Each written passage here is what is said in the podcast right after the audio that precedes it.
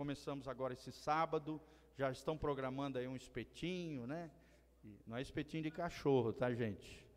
É espetinho mesmo, maravilhoso, nesse próximo sábado, próximo sábado, né? Isso, vai ter evangelismo, também um monte de coisa aí.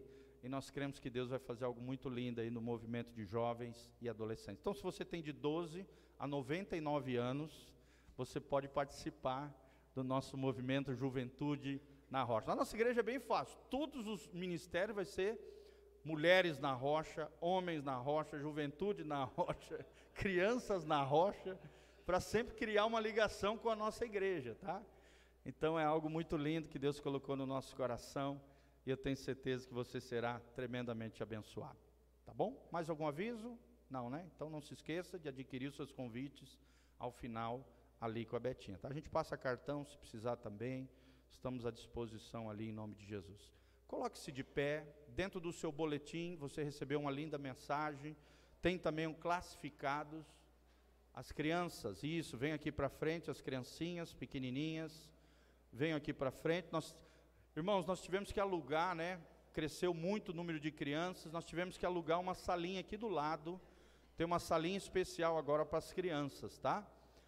Porque está dando tanta criança, glória a Deus, é um problema maravilhoso que nós temos. Olha quanta criança bonita aí. Agora eles têm uma salinha ali do lado. E nós vamos começar um movimento de crianças onde elas vão adquirir um, um passaportezinho, vão receber mensagens, aprender princípios e valores do Reino de Deus. E dentro do seu boletim também, além desse ministério infantil, né, nós vamos orar por eles agora, você tem um envelope para que você possa contribuir na casa do Senhor. Amém?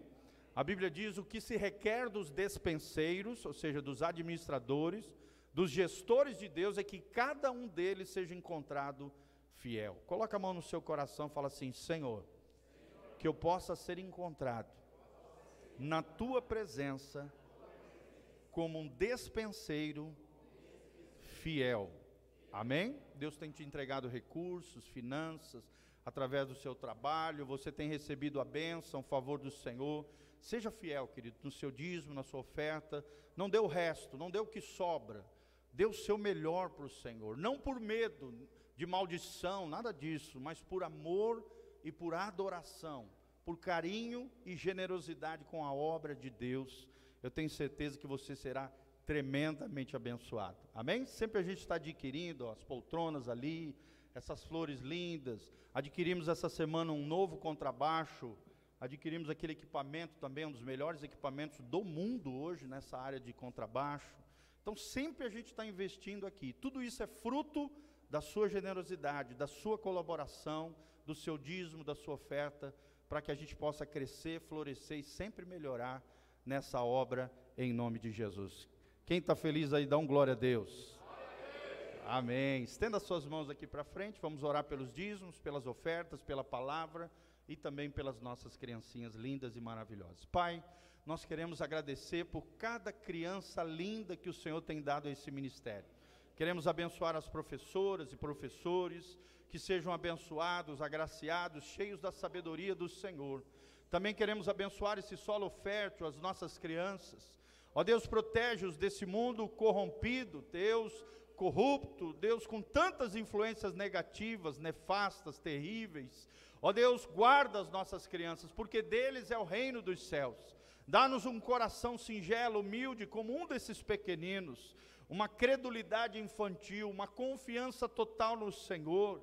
Abençoe esses meninos e meninas, a, a fim de que sejam profetisas e profetas de Deus, homens e mulheres cheios do Teu Espírito Santo cheios da graça e da glória do Senhor, que tragam alegria aos seus pais, que sejam criados na demonstração, no temor do Senhor, na disciplina, na correção e na sabedoria do alto. Em nome de Jesus, abençoa cada um dos teus filhos, os nossos pais, mães, ó Deus, todas as famílias dessa comunidade.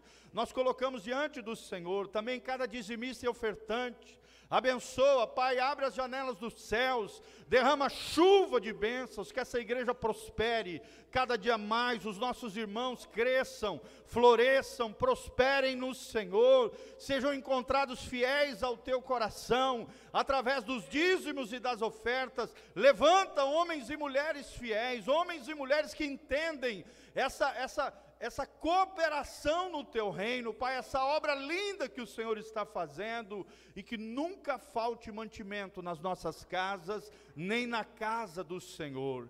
É o que nós te pedimos de todo o coração, para o louvor e glória do teu nome. Quem recebe, diga amém. Amém. As nossas crianças estão liberadas, podem ir lá com as suas professoras, nossos lindinhos. Isso. E você que veio para dizimar, vem aqui na frente trazer seu dízimo e a sua oferta diante do Senhor. Sem constrangimento, Deus ama aquele que dá com alegria. Tua fidelidade é grande, tua fidelidade incomparável é,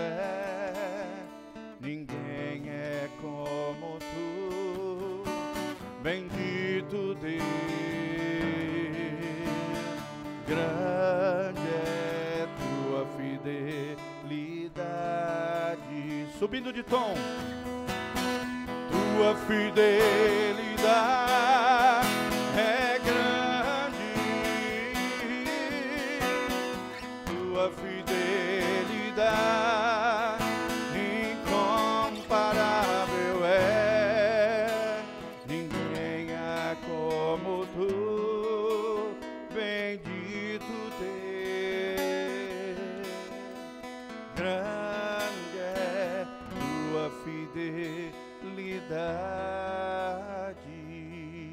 comigo.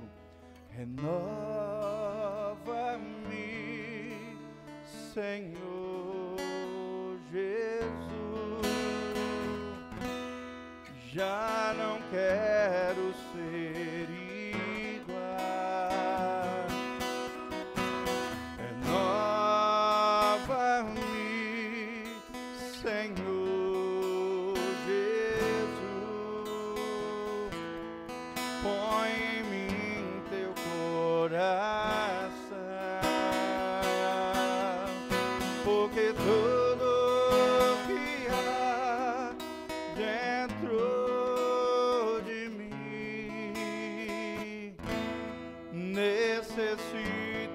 ser mudado, Senhor, porque tudo que há dentro do meu coração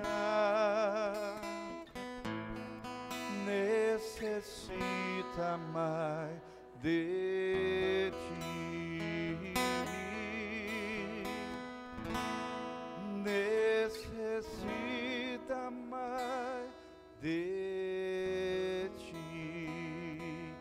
precisa mais do Senhor, dá um glória a Deus. Aleluia, Senhor, eu preciso de ti. Senhor, eu sou carente de ti, Senhor. Senhor, obrigado porque o Senhor me supre em todas as nossas carências e necessidades são supridas pelo poder de Deus em Cristo Jesus, o nosso Senhor. Necessita mais de ti. Aleluia. Pode fechar o violão.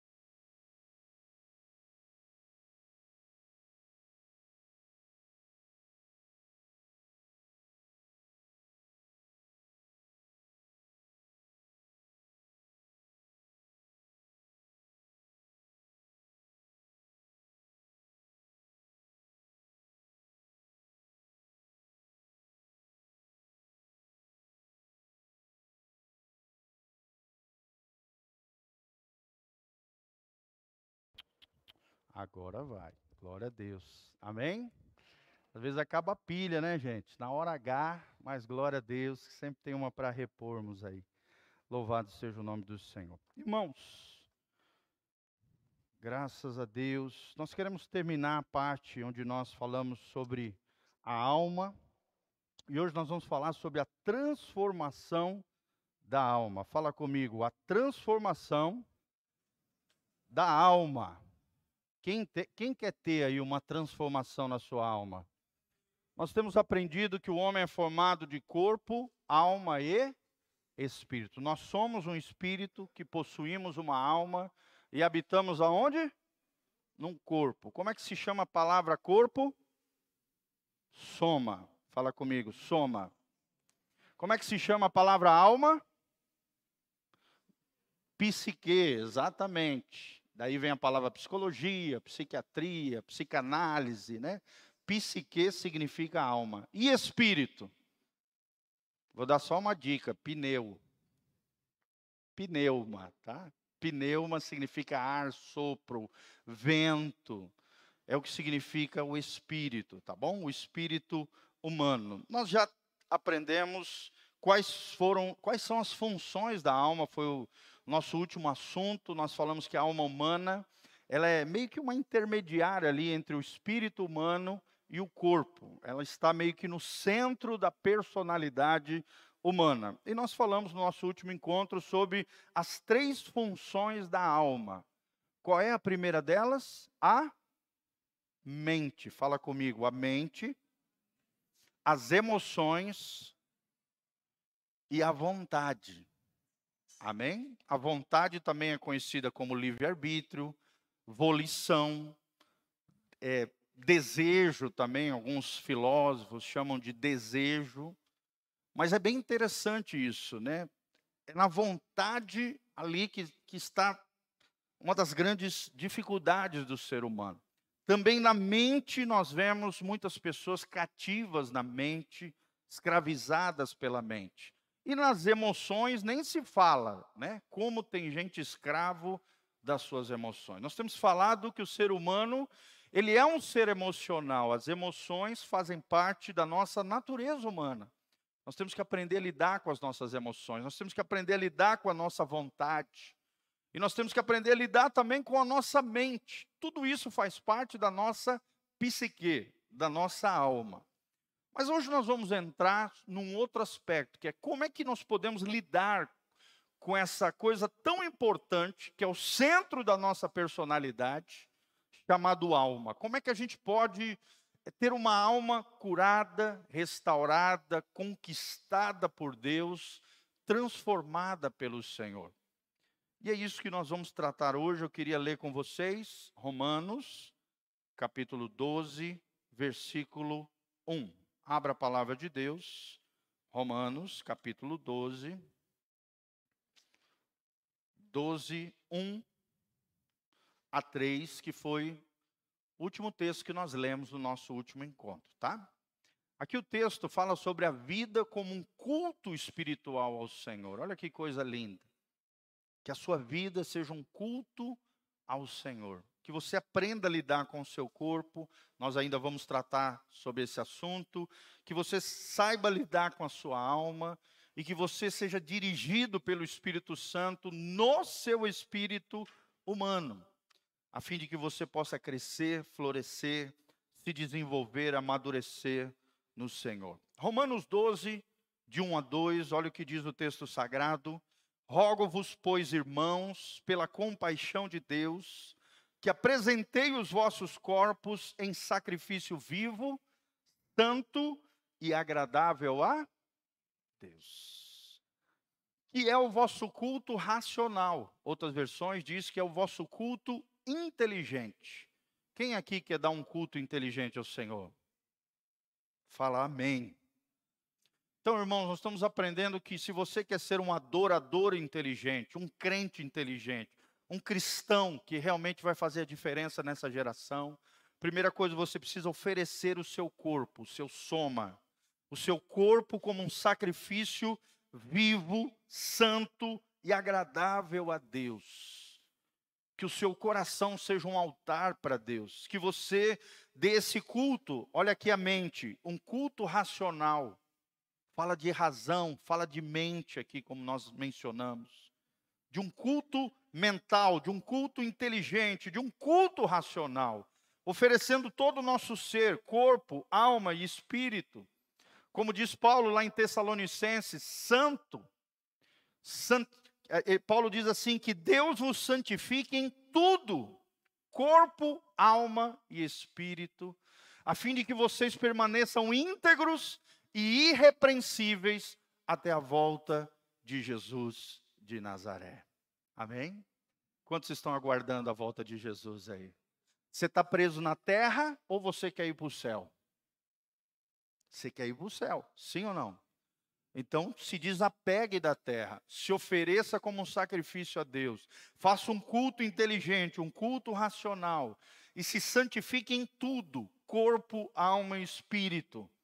Que eles permaneçam íntegros e irrepreensíveis, ou seja, incapazes de ficarem sendo repreendidos, corrigidos. Acho que essa pilha aqui não está boa, não.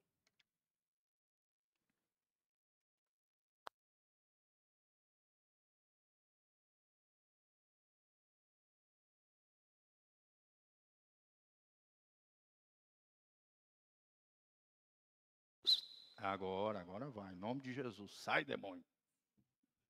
Fala comigo, sai Satanás.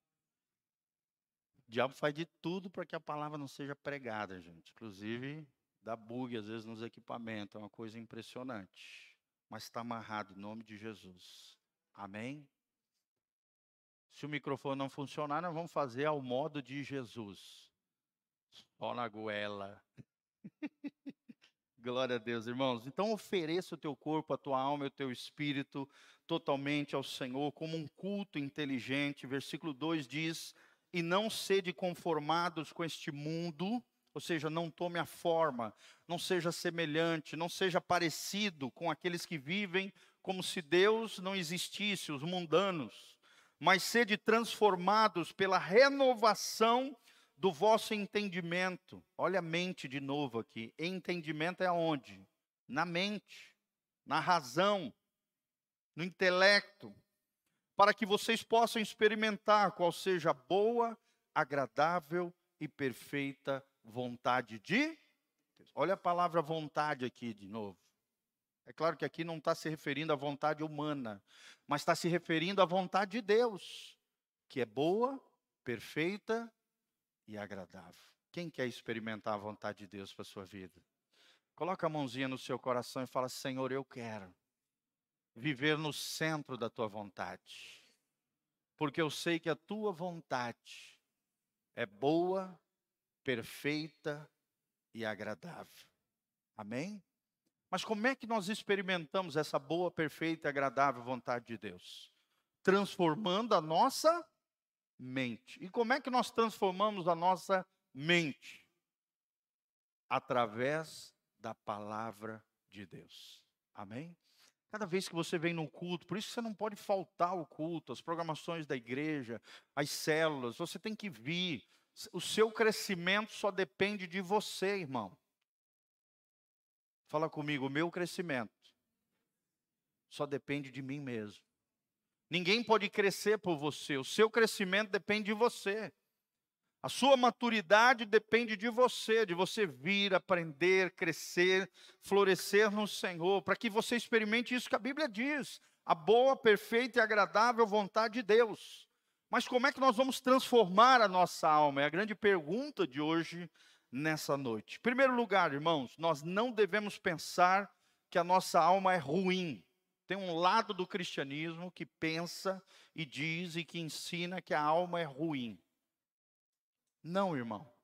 A alma não é totalmente ruim. Ela pode se tornar má e ruim. Se ela tomar conta e governar todo o seu ser. Mas Lutero, por exemplo, um dos pais reformadores, o pai da reforma protestante, ele diz que a palavra de Deus, ela pode iluminar a nossa alma abençoar a nossa alma. Sim ou não? Sim. Você pode ter uma mente abençoada por Deus? Sim ou não? Você pode ter emoções equilibradas e abençoadas por Deus? Sim. Você pode ter uma vontade, um livre-arbítrio, uma escolha consciente abençoada por Deus? É claro que sim. Então nós não podemos afirmar que a alma em si é totalmente ruim. É um erro isso. E o erro que a Bíblia coloca é caminharmos confiados na capacidade do pensar, do entender e do sentir. Pois já não andaremos por fé, estaremos no nível da carne. Por exemplo, se você confiar na sua mente, aí é um problema. Se você confiar nas suas emoções, aí é um problema. Se você confiar na sua vontade, aí pode ser um problema. Mas esses, essas três funções da alma, governadas pelo Espírito Santo, podem ser bênção na nossa vida. Amém? O que não podemos é confiar nela, ou sermos governados por ela. Isso nós não podemos fazer se queremos andar por fé. Quantos querem andar por fé e dar um glória a Deus? Aqueles que andam segundo o padrão da alma são chamados na Bíblia de carnais, que não são exatamente aqueles que andam na prática do pecado. Uma vez que quem anda na prática do pecado possivelmente nem tenha nascido de novo, porque olha o que diz a Bíblia Sagrada em João 3:9.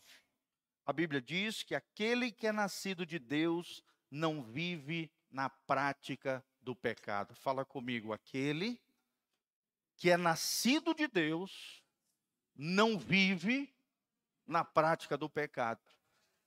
E aqui nós temos que fazer uma avaliação das nossas vidas, irmãos. Se você vive pecando, sempre nos mesmos erros, nas mesmas falhas, sem arrependimento, sem correção, sem uma, uma atitude proativa de você é, é, se dispor a mudar essa situação na sua vida, você tem que fazer uma avaliação se você nasceu de novo, se você já é filho de Deus. E infelizmente, irmãos, muitas pessoas dentro das igrejas ficam anos dentro da igreja em práticas pecaminosas sem arrependimento. Ficam só no nível da carne, são os crentes carnais, ficam só a nível da alma, são os crentes almáticos. Eles querem emoções, eles querem sentimentos, eles querem eventos, né? Eles querem, mas não estão dispostos a serem transformados pelo poder de Deus. Não nasceram de novo porque continuam na prática do pecado. Presta atenção o que diz o texto sagrado em João 3:9, pois todo aquele que é nascido de Deus não vive na prática do pecado. O pecado na vida do crente é um acidente, é um tropeço, mediante um momento onde eu não vigiei, não cuidei, tropecei. Mas logo depois desse tropeço, o que, que eu faço? eu me levanto em Deus, eu mudo de comportamento, eu confesso o meu pecado, eu conserto aquilo que está errado, eu peço perdão diante de Deus dos meus erros e falhas e abandono o pecado, renuncio o pecado da minha vida, para que a minha relação com Deus possa ser restabelecida. Amém? O que faz a separação entre os homens e Deus se chama pecado. A Bíblia chama isso de céus de bronze. Por isso, às vezes, quando você está na prática do pecado, se sentindo mal, sujo com o pecado, parece que a tua oração não passa do teto, parece que você não consegue perceber, sentir a presença de Deus, o cuidado, o carinho, o afeto, o amor de Deus sobre a tua vida, porque algo precisa ser transformado no seu interior. Algo precisa ser modificado dentro da sua alma. E se você vive na prática do pecado, você precisa reavaliar a sua vida cristã. Talvez você não tenha nem nascido de novo. Eu aprendi no México há 22 anos atrás, quando estava fazendo o Instituto Bíblico. Existe algo que os teólogos chamam, um conceito teológico chamado assentimento mental. Fala comigo, assentimento mental. Coloca a mãozinha assim na sua cabeça, fala assentimento mental. Mas, pastor, o que é o assentimento mental? Eu nunca tinha ouvido falar desse conceito. É um conceito teológico que diz que muita gente coloca na cabeça que ele é crente, mas nunca nasceu de novo. Assentimento mental é aquela pessoa que vem na prática religiosa, vem nas igrejas, às vezes participa anos aqui dentro, coloca na cabeça que é crente, mas nunca se propôs a sair da prática pecaminosa. Teve um assentimento mental mas nunca nasceu de novo. Fala comigo, Deus me livre disso. Deus quer que você nasça de novo. Amém? Que você nasça do Espírito, que você seja consagrado ao Senhor, que você viva uma vida, o que os antigos chamavam de vida piedosa, vida dedicada, vida consagrada ao Senhor. Existiu até um movimento no século XVIII chamado de movimento dos piedosos, movimento pietista, onde a igreja do século XV e XVI havia se perdido do, dos, dos, marcos, dos ideais da reforma protestante, chegou no século XVIII, 1700 e bolinha ali, começou a se desviar, a se perder, começou né, a frieza a tomar conta das igrejas através da religiosidade aparente, da falsa piedade. E aí Deus começa a levantar um novo mover de Deus, de avivamento, se chamava movimento do, do, do pietista, onde é, de volta homens de Deus, cheios do Espírito Santo, estavam pregando a fim de trazer de volta o coração da igreja, a santificação, a honra, a consagração diante de Deus. A vida piedosa. Amém?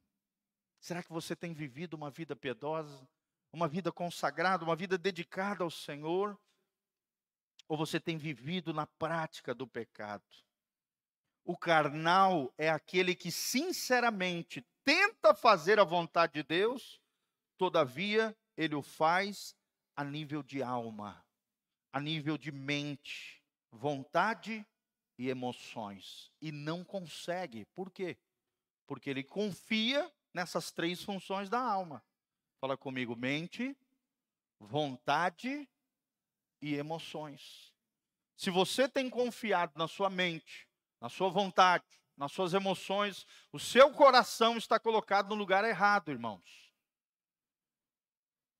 Você está vivendo a nível de alma. Não é isso que Deus tem para você. Amém?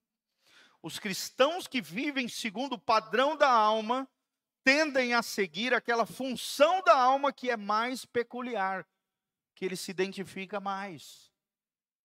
Assim temos crentes carnais, crentes almáticos que andam pela mente, outros andam pela emoção e outros andam pela empolgação.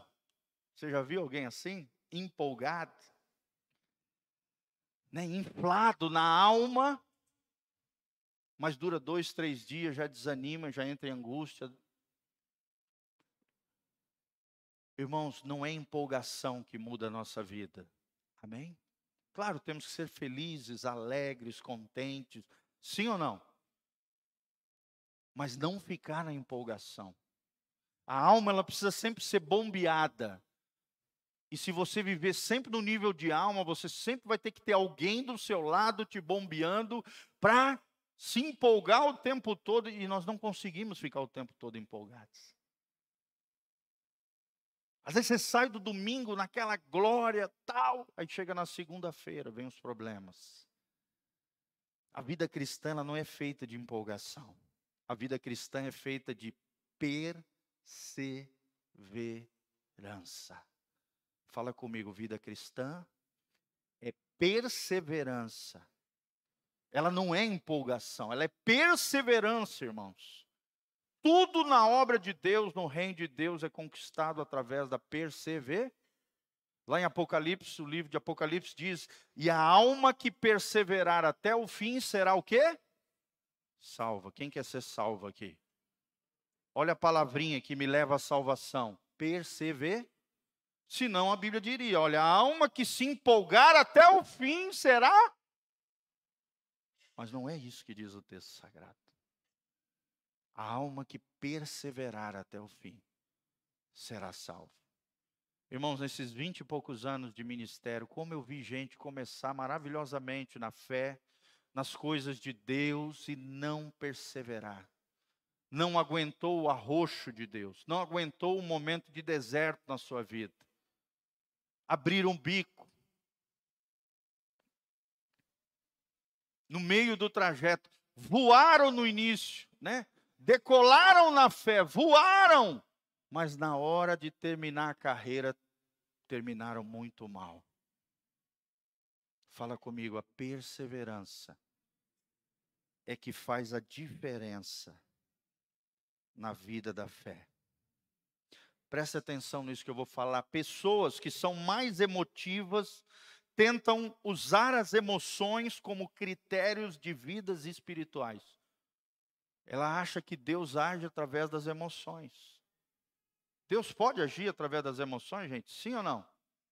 Sim, claro. Às vezes está no meio de um momento de louvor e tal, de repente aquele louvor te sensibilizar, você chorar, glória a Deus. Só que a minha vida não pode estar tá baseada em experiências emocionais. Porque isso é pouco, isso é raso, isso é alma, meus irmãos. Ou se esse tipo de pessoa é assim, se ela sente calafrios e fortes emoções, aí sim conseguem fazer a obra de Deus. Mas se estas emoções se vão, também seu ânimo se esvai, murcha. E aí, às vezes, fico pulando de galho em galho, de igreja em igreja, buscando sensações, emoções, sentimentos. Irmãos, nós estamos vivendo um tempo da geração sentimental, sim ou não? Sim. Um tempo onde as pessoas estão à procura de sentimentos e emoções. Mas a vida cristã não é feita disso. Ela pode ter isso, porque isso faz parte da natureza humana. Deus pode te tocar nas emoções, sim, na alma, sim. Mas isso não consolida uma vida cristã, uma vida de fé diante de Deus. Há outros, porém, que recusam essa emotividade da alma e andam segundo o padrão da mente. Padrão da mente. Esses chegam mesmo a criticar os emotivos da igreja e chamando eles de carnais. O que eles não percebem é que andar segundo a mente também é da alma. Já viu aquela pessoa extremamente fria, intelectual, mental, racional, que não acredita em nada a não ser naquilo que a razão pode afirmar ou declarar. Então nós temos que tomar muito cuidado, irmãos, com relação a isso. Amém? Você não pode confiar nem nas emoções, mas também não pode confiar na sua mente. Glória a Deus. Esse tipo de irmão tende a ser extremamente crítico, crítico na obra de Deus. São chamados crentes naturais. Geralmente não aceitam o sobrenatural e querem colocar o Espírito Santo nos seus padrões mentais. Sim ou não, irmãos? Querem colocar o Espírito Santo numa caixinha. Ó, só é o Espírito Santo se ele tiver aqui, ó, dentro dessa caixinha. Eles não entenderam nada que Deus é soberano. Deus usa quem Ele quer. Deus faz o que Ele quer. Deus faz até coisas estranhas, sim ou não? Nós vemos, por exemplo, aquele episódio na Bíblia Sagrada onde Jesus cuspe no olho do cego e aí toca com a mão nos olhos do cego. Olha que coisa esquisita, que algo estranho, sim ou não? O crente mental, intelectual, racional ia entrar em colapso com isso. Mas foi o método de Jesus. E a Bíblia diz que, primeiro, o homem que estava cego viu os homens como se fossem árvores andando. Ou seja, a sua cegueira não foi plenamente restabelecida, mas logo em seguida, Jesus olhou para os céus, levantou a cabecinha dele também para os céus tocou novamente os olhos desse homem. e ao abrir esses olhos, foram totalmente restaurados. Amém? Quem quer ser restaurado aqui? É do jeito de Jesus, é no método de Jesus, e às vezes Jesus faz coisas esquisitas. Às vezes Deus, Jesus usa pessoas fora dos seus padrões. Tem um amigo meu baiano que ele diz assim, não é o Rio, tá? Ele fala assim: Deus tem cada filho. Deus tem uns filhos esquisitos, estranhos, que fazem coisas estranhas, sim ou não? Baianinho, você lembra? Deus, tu tem cada filho Deus faz essas coisas, irmãos. Deus faz o que Ele quiser. Ele não depende da sua cachola, ele não depende da sua estrutura mental e intelectual, não. Tudo isso é bom. A nossa mente deve ser para a glória de Deus, sim ou não?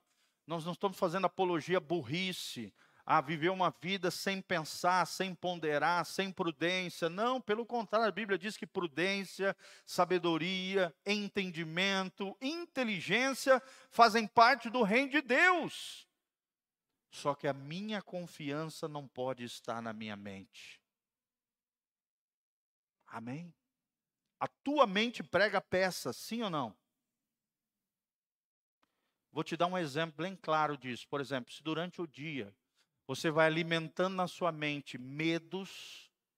O que, que vai acontecer quando você dormir e sonhar?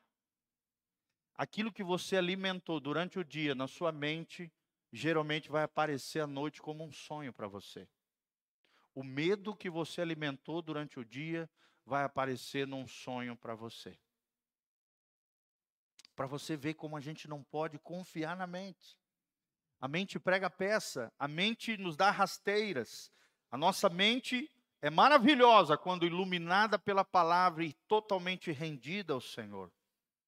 Não seja crítico, não seja só natural, mas seja sobrenatural. Não seja alguém que não aceite o sobrenatural ou coloque o Espírito Santo nos seus padrões mentais.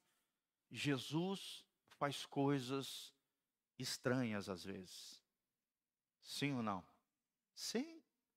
Jesus usa pessoas estranhas. Sim. Os profetas, por exemplo. João Batista era um homem estranho, sim ou não, irmãos?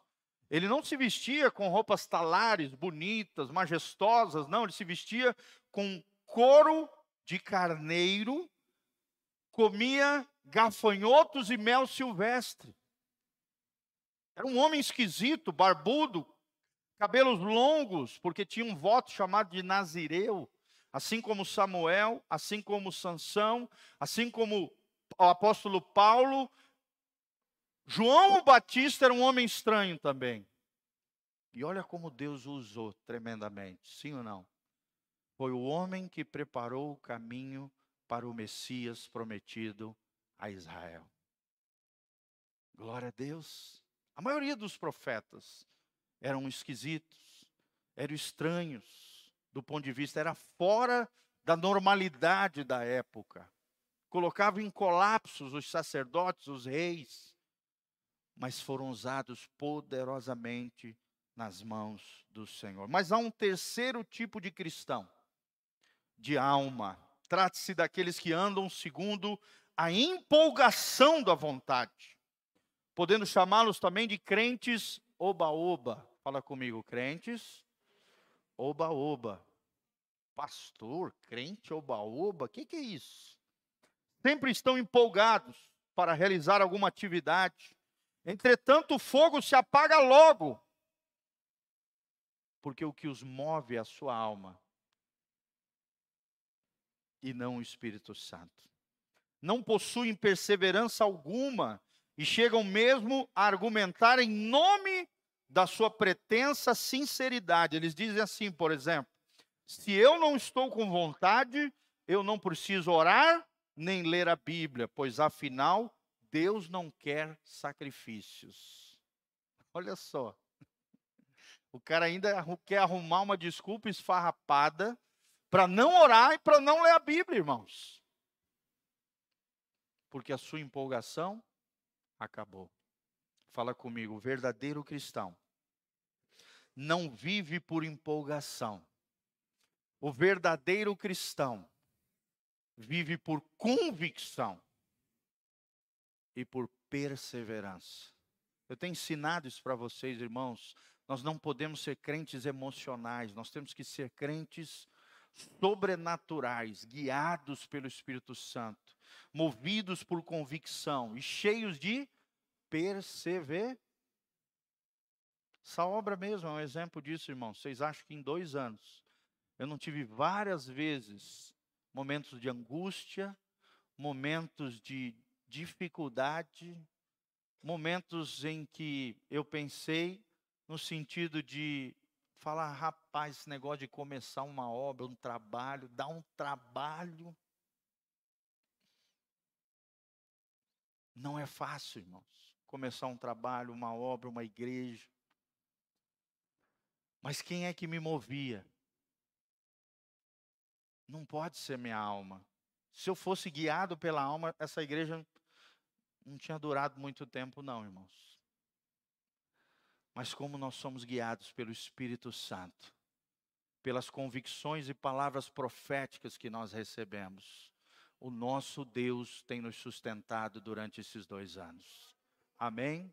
E você é fruto dessa obra linda, você é fruto da perseverança de um homem que se colocou à disposição de Deus e falou: Senhor, usa minha vida.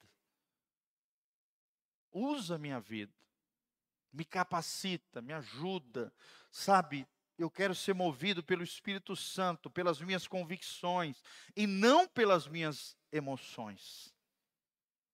Essas pessoas, né, que vivem o crente oba-oba, né? Se não está com vontade, para de orar, para de ler e ainda arruma uma desculpa espiritual entre aspas. Parece até muito piedoso, mas são apenas desculpas da carne para não servir a Deus. Fala comigo, desculpas da carne, ou seja, da natureza pecaminosa, para não servir a Deus. Irmão, se você depender do seu ânimo para vir para a igreja, o diabo vai fazer de tudo para te desanimar. Sim ou não, irmãos? Sim. Se você for um crente almático, você não vai vir na igreja. Você vai mais não vir do que vir.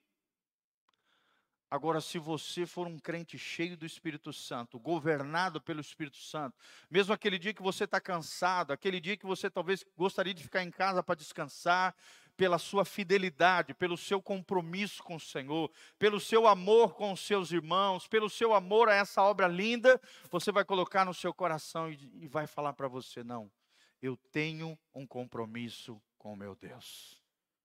Amém? E a mesma coisa em tudo que é espiritual, quando você vai dizimar. Né? Se você for mentalizar, você não dizima. Sim ou não, irmão? Sim. E quanto mais tu ganhar, mais dificuldade você vai ter. Nossa, mas eu vou dar tudo isso para a igreja. E o diabo vai querer te atacar nesse lado, porque ele não quer que você seja fiel. Ele não quer que você proteja as suas finanças. Ele quer deixar também a causa do Senhor sem recursos. Porque o diabo sabe que uma igreja sem recursos, ela fica limitada, ela não avança, ela não cresce, ela não floresce no Senhor. Mas se você for um crente convicto, que entende o valor das coisas do reino de Deus, você dá as suas primícias, você dá o seu melhor e você compreende com entendimento o valor das coisas espirituais. Amém? Dizimar e ofertar é uma expressão da tua espiritualidade. É uma expressão que revela como é que está o teu coração diante de Deus. Se quem manda no teu coração é Deus ou é Mamon, por exemplo. Mamon é o Deus dos dinheiro. É a potestade que governa o dinheiro desse mundo ímpio. E o diabo vai fazer de tudo para te desanimar nesse sentido. Sim ou não, irmãos? Você sabia que as pessoas mais fiéis na igreja são as pessoas mais simples? Sim ou não? É. É aposentado, aposentado, irmãozinho que ganha um salário, dois salários. Esses são os mais fiéis na casa do Senhor. Seja fiel, irmão. Seja fiel. Não seja guiado pela tua alma, seja guiado pela tua convicção, por um entendimento de que é um privilégio para você, para mim, para todos nós, sermos cooperadores no reino de Deus. Nós, pastores, obreiros, também fazemos isso. E isso é lindo, é maravilhoso. Nós vemos a mão do Senhor agindo nesse favor. Inclusive, quando a igreja semeia, uma coisa interessantíssima. Quando a igreja semeia em algo, logo em seguida Deus repõe aquele dinheiro que foi tirado para algo espiritual. Amém? Deus faz essas coisas. Então, presta atenção nisso que nós estamos ensinando. Não seja guiado pela alma. Se você quer servir a Deus, seja guiado pelo Espírito Santo, pelas suas convicções em Deus. E dessa maneira, se andarmos segundo a alma, invariavelmente cairemos em um desses três pontos que nós mencionamos. E quem anda na carne, ou seja, na alma, não pode agradar a Deus. Coloca lá, Jogão, Romanos 8, 8. Romanos 8, 8. Abra na palavra de Deus aí também. Romanos 8, 8. Olha o que diz. Quem é dominado pela carne, carne aqui no sentido de corpo, mas também em sentido de natureza pecaminosa, de uma alma que ainda não foi rendida ao Espírito Santo. Quem é dominado pela carnalidade, pelos seus impulsos, pela sua natureza pecaminosa, seja no corpo, seja na alma, não pode agradar a Deus. Não pode agradar a Deus. Mas logo em seguida o texto diz, coloca em seguida, Olha só, entretanto vocês não estão sob o domínio da alma mais, mas sim do Espírito. Presta atenção que é com E maiúsculo, ou seja, é o Espírito Santo de Deus. E Paulo continua dizendo: se de fato o Espírito de Deus habita em vocês, e se alguém não tem o Espírito de Cristo, este não pertence a Cristo. Quantos aqui pertencem a Jesus? Dão glória a Deus. Então, quem tem que governar a tua vida? O teu corpo? A tua alma? Ou o Espírito Santo de Deus? E nós temos aprendido desse altar aonde que o Espírito Santo é a lâmpada do Senhor ilumina todo o nosso ser. No espírito humano. Fala comigo, o espírito do homem é a lâmpada do Senhor. Quem quer ser iluminado aí, dá um glória a Deus. Coloca a mãozinha no seu coração e fala assim: ilumina minha alma, Senhor. Governa o meu corpo, Espírito Santo. Glória a Deus. Irmãos, lembre disso. Não seja um crente carnal, não, um, não seja um crente almático. E para terminar, irmão, como é que a nossa alma é transformada? Nós aprendemos aqui em Romanos 12. Em primeiro lugar, pela renovação da vossa mente. Fala comigo. Uma mente renovada é uma alma transformada. Como é que a nossa alma deve ser transformada? Pela renovação da mente. A mente é a primeira função da alma. Se mudarmos a mente, estaremos mudando toda a nossa vida. E é a única maneira de, de mudar a nossa vida e a nossa mente é nos conformando não com o mundo, mas sim nos conformando com a palavra de Deus. Aqui fala de convicção. Crentes convictos, crentes governados com o Espírito Santo, crentes que não são barata tonta, influenciado, teleguiado pelos outros, não.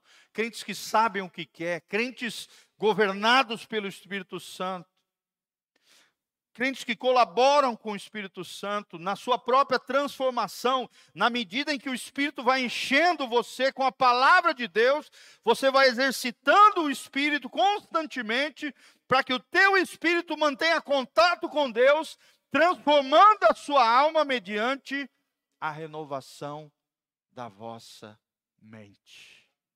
Amém, irmãos. Às vezes a gente lê aqueles escritos né, de homens ali da reforma, de Lutero, de Calvino, de Richard Baxter, por exemplo, como aquele livro que eu falei para vocês, E vocês ficam encantados, como é que uma mente humana pode escrever essas coisas tão lindas? De um Max Lucado, por exemplo, né, de vários atores, autores cristãos, que cheios do Espírito Santo, tendo uma mente renovada, governados pelo Espírito Santo, conseguem escrever coisas belíssimas, extraordinárias. Me lembro que uma vez eu estava lendo um comentário de Calvino sobre o Salmo de número 1. Gente, eu fiquei encantado, eu fiquei dias estudando aquele comentário de Calvino. Eu fiz, eu, eu escrevi páginas e páginas com as coisas que eu aprendi com aquele homem de Deus de 1540 e pouco. O que, que é uma mente iluminada pelo Espírito Santo? O que, que é uma mente renovada pelo Senhor? E em segundo lugar, como é que a nossa alma é transformada? Para fechar com chave de ouro. Fala comigo, contemplando o Senhor. Se você quer ter uma alma transformada, você precisa contemplar quem? O Senhor. Amém? Abra comigo 2 Coríntios 3,18. Olha o que Paulo nos ensina aqui. 2 Coríntios 3,18 ele nos diz assim, 2 Coríntios 3,18: E todos nós, com o rosto desvendado, contemplando como por espelho a glória do Senhor, somos transformados de glória em glória na Sua própria imagem, como pelo Senhor o Espírito. Amém? Quem quer ser transformado aí de glória em glória? Quem quer ser parecido com Jesus? Como é que nós somos transformados, irmãos? É de glória em glória. E nós somos transformados em quê? Na imagem do Senhor Jesus. É contemplando a Jesus, é lendo a palavra de Deus, é orando ao Senhor, é adorando a Deus, é servindo os santos, é tendo comunhão com os irmãos, é jejuando e orando, se consagrando ao Senhor através das seis disciplinas espirituais Quais são elas? Fala comigo: meditação da palavra, oração, jejum, adoração, comunhão e serviço. Através dessas seis disciplinas espirituais, você contempla o Senhor. Você vai ver o Senhor te usar. Você vai enxergar a glória do Senhor no outro e através de você mesmo também. E dessa maneira você, a sua alma será transformada. Você já percebeu quando você está servindo alguém, quem mais ganha nesse serviço é quem? É você mesmo. Sim ou não? É igual quando você doa algo para alguém que é seu. Quem mais fica alegre é quem recebe ou é você que doa? É você que doa, sim ou não? É melhor dar do que receber. Quem mais ganha é você, irmão. Isso é lindo, nós podemos semear na vida das pessoas um presentinho, uma cartinha, um telefonema. Faça diferença nas pessoas. Seja uma bênção nas mãos de Deus. Entenda que a nossa alma também é mudada quando nós contemplamos o Senhor, por meio de todo tipo de oração, de comunhão, leitura da palavra, jejum, oração. O meu espírito é como um recipiente que foi criado para conter a Deus, mas a minha alma, como um espelho, foi criada para refletir o Senhor. Fala comigo, meu espírito é como um recipiente, foi criado para conter a Deus, mas a minha alma é como um espelho, foi criada para refletir a Deus. O celular está endemoniado. Sai! Eu não sei tirar esse negócio do Google aqui, gente. Às vezes tu fala uma palavra, ele aparece a mulher falando aqui. Está amarrado, em nome de Jesus. Está amarrado. Glória a Deus. Amém, irmãos? Quantos querem ter a alma transformada pelo poder de Deus? Então coloque-se de pé. Segura na mão do seu irmão, vamos fechar os corredores, vamos terminar orando aqui. Glória a Deus.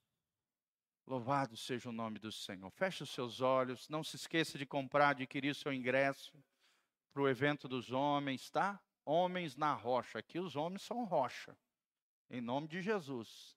Uma vez eu fui na casa de uma veinha e ela disse, ela disse assim: "Como é que é o nome da sua igreja?" Eu falei: "Casa na Rocha". Ela olhou para mim e falou: Igreja do Arrocha? Falei, está amarrado, irmã, em nome de Jesus. E nós demos risada ali, foi muito engraçado. Que Deus te abençoe em nome de Jesus. Feche os seus olhos, coloque a sua alma, presente a sua alma diante do Senhor. Presente o teu espírito diante de Deus. Fala com o Senhor, Senhor, eu quero refletir a tua glória através da minha alma. Fala bem forte, fala: Senhor, eu quero refletir a tua glória através da minha alma. Que a minha alma seja governada pelo Espírito Santo do meu Deus, que o meu corpo seja subjugado pelo Espírito Santo de Deus que o meu espírito humano seja um recipiente de uma porção gloriosa do meu Deus, e pela graça de Deus, a minha alma será transformada através da renovação da mente e da contemplação do meu Senhor, o meu Deus. Feche os seus olhinhos, segura na mão do seu irmão. Pai, nós estamos aqui diante da tua palavra. Obrigado porque a tua palavra nos renova, nos transforma, nos molda, segundo a mente celestial, segundo a mente de Cristo. A tua palavra diz: nós não somos mais teleguiados pela carne, pelo mundo, seduzidos pelo pecado, nós queremos Jesus de Nazaré. Nós queremos o Senhor governando soberanamente na nossa vida, no nosso coração, que o Rei soberano do nosso coração seja Jesus de Nazaré, o autor e consumador da nossa fé. Senhor, que a nossa carne vá sempre para a cruz que a nossa alma e o nosso corpo passe pela cruz todos os dias, a fim de que só aquilo que passar pela cruz permaneça, para a glória de Deus, para que outras pessoas sejam abençoadas por Deus, através das nossas vidas, Pai. Levanta nesse lugar uma igreja gloriosa, uma igreja sem mácula, nem mancha, nem ruga, lavada pela tua palavra, coberta com o sangue precioso de Jesus. Uma igreja que não vive na prática do pecado, mas que se arrepende, que pode até tropeçar uma vez ou outra no erro e na falha, mas não vai aceitar isso como normal na sua vida vai se levantar no Senhor, vai se apoiar na graça de Deus, não vai confiar nas suas emoções, nem na sua vontade, nem na sua mente, mas vai confiar na pessoa bendita de Jesus de Nazaré. Vai depender do Espírito Santo, vai depender do Senhor, vai se entregar diante do Senhor, se consagrando plenamente diante de Deus. Vai viver a vida piedosa da fé, a verdadeira vida consagrada, santificada através do Evangelho de Jesus de Nazaré. Levanta, Pai, essa igreja gloriosa, poderosa, relevante, influente lá fora, Pai. Nós te pedimos isso de todo o coração, para o louvor e glória do teu nome. Faz a tua obra na vida de cada irmão. Promove arrependimento, promove mudança de comportamento, a partir da mudança da mente, hábitos serão mudados, caráter serão forjados no Senhor e novos destinos serão traçados para a glória de Deus. Nós te pedimos essa graça, nos capacita, Espírito Santo, e nos convence do pecado, da justiça e do juízo. É o que nós te pedimos, ó Deus, de todo o coração para o louvor e glória do teu nome, em nome de Jesus. Amém e amém. Levante as suas mãos para os céus comigo. Que o Senhor te abençoe desde Sião. Que o Senhor faça resplandecer o seu rosto sobre ti e te encha com a sua paz, a paz que excede todo entendimento. Que você tenha vitória sobre os seus gigantes, sobre os problemas, sobre as lutas e dificuldades. Que no Senhor você triunfe e vença para a glória de Deus. Que você tenha uma semana e um mês abençoado em nome de Jesus, que o Senhor te lave com seu sangue precioso, te purificando, purificando a tua alma, transformando a tua alma. E que o Senhor mantenha íntegros e irrepreensíveis o teu corpo, a tua alma e o teu espírito, até a volta de Jesus de Nazaré. Quem recebe isso fala: Eu recebo o meu milagre, a transformação da minha alma para a glória de Deus. Obrigado, Jesus. Dá uma salva de palmas para Jesus. Aleluia. Aleluia. Glória a Deus. Louvado seja o nome do Senhor. Amém? Você que nos visita, volte sempre. Deus te abençoe. Dê um abraço nessa pessoa linda, maravilhosa que está pertinho de você. E vai na graça e na paz de Jesus. Deus te abençoe.